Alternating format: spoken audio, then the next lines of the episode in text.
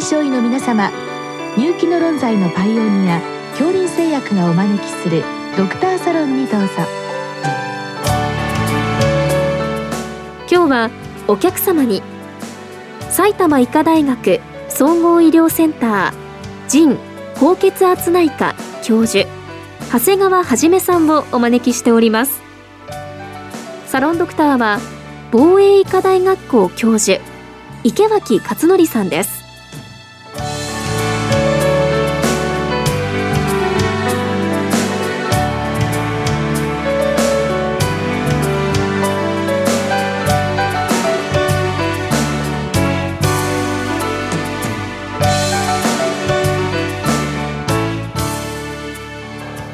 長谷川先生こんばんは。こんばんは。今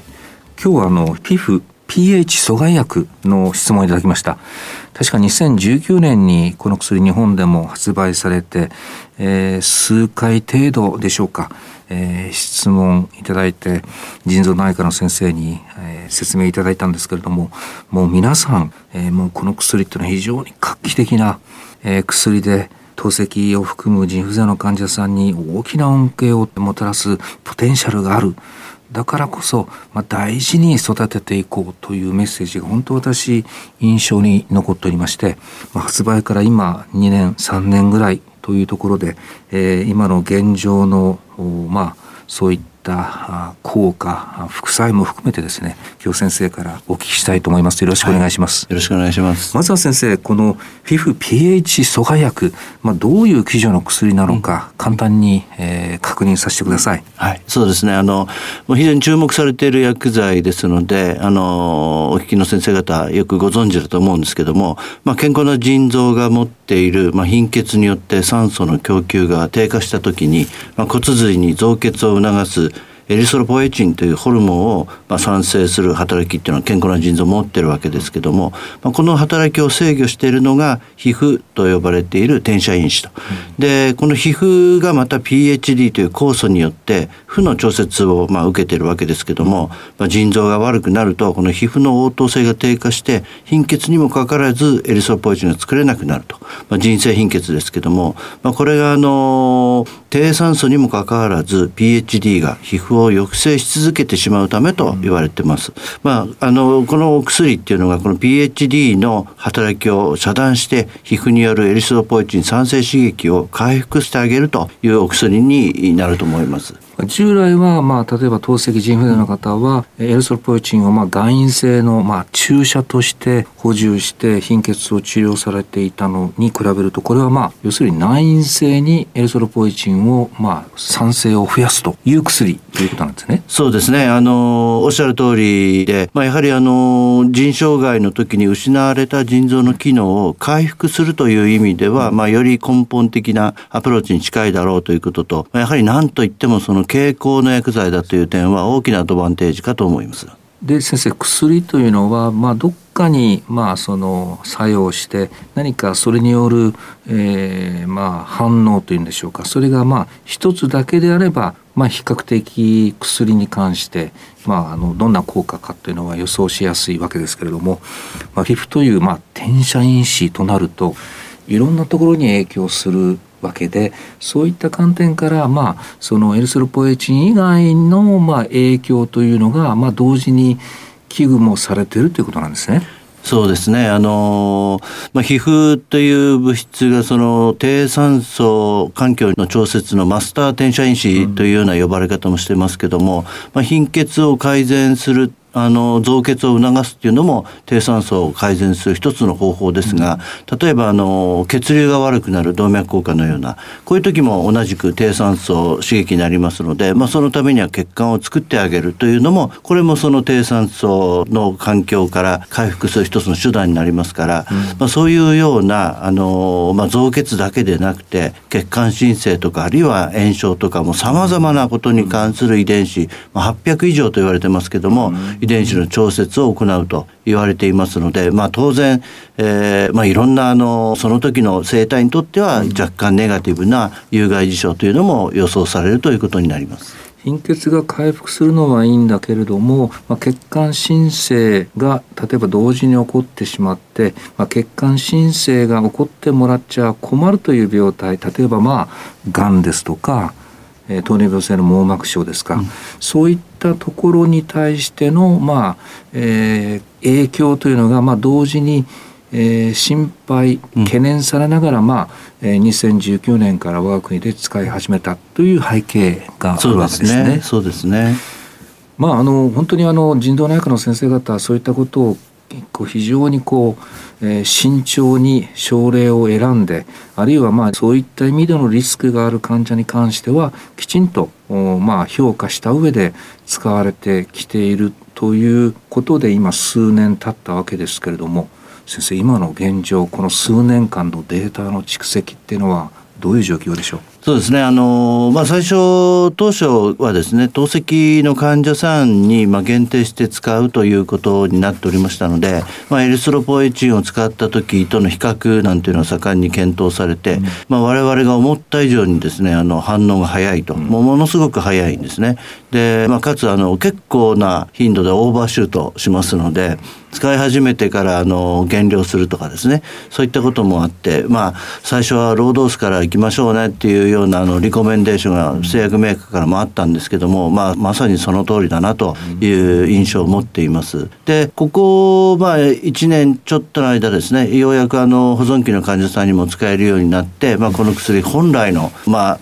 腎障害時の進行性腎障害の抑制という効果をこれからみんなで検証していくというフェーズにあるのかなと思います。。うん、先ほどあの先生血管新生が、まあ、起こってしまってはちょっと、えー、良くない病態ということに関して、まあ、がんが例えば増えるあるいは進行が早まるとかあるいは糖尿病性網膜症に対する悪影響こういったデータは先生どういう状況なんでしょう？そうですね。あの、まあ、皮膚が調節をしている遺伝子に関わるような、まあ、ほぼ全ての事柄が起きてきて、まあ、理論的には起こりうるわけですので、まあ、そういう一つ一つの、あの、分子、あるいは、あの、事象に関するですね、基礎的なデータっていうのはかなり出てきています。ただ、あの、まあ、言うまでもなく、まあ、ビトロでも、あるいは微棒でもですね、動物実験はかなり極端な条件設定で行われますので、まあ、それが生体、人間に対して本当にそういうことことがあるのかという点に関してはまだあの具体的なエビデンスは極めて限定的だろうと思います、うん、あ少なくとも私もあの多少のアンテナは張っていますけれどもこの皮膚 pH 阻害薬によってちょっと懸念されたがんがやっぱり増える。あるいはその網膜症あるいはあの他のそういったことに対して悪影響が出た。というようなちょっと悪い知らせは今のところ私聞いてはおりませんけれども一番性のその領域の近い生成型でも今のところまだはっきりとしたものというのはないという理解でよろしいですか？そうですね。なかなかあの臨床データですので、その因果関係を言うっていうことは難しいことですので、ただやはりそのまあ糖尿病の網膜症、あるいはあの黄斑部変性症などを持っている患者さんにこの薬を使った時にですね、うん、出血などがもし起きた時にですね、うん、あのその関連を否定するだけの根拠がありませんので、やはりそこはあの少し慎重にいった方がいいだろうということになります。それで先生その血管新生いわゆるこの血管内皮細胞の増殖因子 VEGF えこれによる、まあ、今日は質問なんですけれども、えー、この副作用そして、えー、閉塞性動脈硬化症 ASO に対しての影響はいかがでしょうかということなんですがこれは先生どうなんでしょうか？そうですね。あの、まあ、VGF に限らずですね、PDGF ですとか、あるいはあの、まあ、BFGF とか、まあ、こういうあの、大体血管内皮とかを増殖させるような、まあ、血管新生に働くような、あの、モレキュールの発現を増殖、増加させますので、えー、まあ、こういうようなその血栓側栓をすでにお持ちのような患者さんに使った時に、その血管の内皮に影響を与えて、まあ、血栓側栓をさらに悪化させる、あるいはあの発症のリスクを他のところでのリスクを高めるという懸念は当然あるわけですので、まあ、そういったものを持っている患者者さんには極めて慎重に使いましょうというリコメンデーションになっていると思います。もう本当にあの今回の場合は先生方いろんなこう理論上考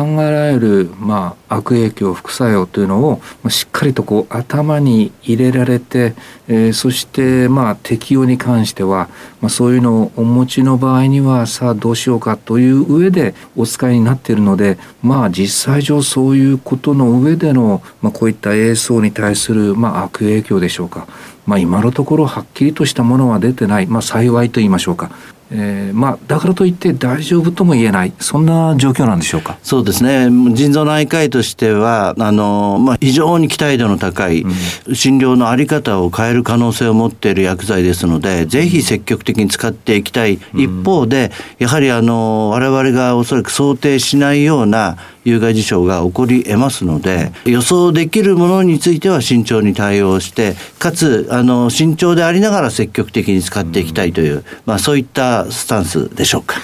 本当にあの腎臓内科の先生方がそういうスタンスで、まあ、全国的にこの薬をまあ有効に使っていく中でまあ、あのいろんなそういった副作用に関しても、まあ、もう少ししっかりとしたデータが出てきて、まあ、よりまた付き合いやすくなっていくという、まあえー、ことを期待していますけれども一方で先生あの、まあ、お聞きの先生方で、えー、日常を見ておられる中で、まあ、ひょっとしてこれこの患者さんこれ使えるんじゃないか、うん、使ってみようかというようなえー、まあいわゆる、まあ、腎臓内科の専門じゃない先生方に裾野がこう広がっていくというのは先生方としてはどういうスタンスなんでしょうか？あのもちろん我々としてはですね腎臓専門医の数限られてますから多くの患者さんをあの非腎臓専門医の先生がご覧になっているわけですのであの積極的に使っていただきたいと思います。ただやはりお使いになる前にですね眼科の先生に眼底を見ていただくとかあの、まあ、あるいはあの悪性腫瘍に関するですね、まあ、大まかなスクリーニングをまあ考えていただくあるいは問診もそうですし、えー、またあの心エコーですね、まあ、これもあの一応やっておいた方がいいだろうと言われていますのでその辺をクリアした上で、えー、ぜひ積極的にお考えいただきたいと思います。確かにあの腎臓学会さんも2020年ですか、えー、こういったその適正使用に関するリコメンデーションも出されておられるので、まあ、一読された上で使うということでよろしいでしょうか。そうですね。ただあの結構やはりこういうリコメンデーションをストレートに読むとですね、うん、あのこんなにいろんな有害なことが起こるんだったらやめとこうかっていうことになってしまわないかなっていうことが若干懸念されるんですけども、まあ、こういった点を頭に入れつつ必要なチェックをしつつ、まあ、しかしあのぜひ積極的に使っていきたいなというのが、まあ、私としては正直な気持ちでおります。今後とも大事に育ててください。はい、承知いたしました。ありがとうございました。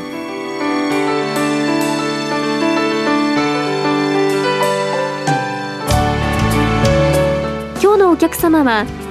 埼玉医科大学総合医療センター腎高血圧内科教授長谷川はじめさんサロンドクターは防衛医科大学校教授池脇勝則さんでした。それではこれで恐林製薬がお招きしましたドクターサロンを終わります。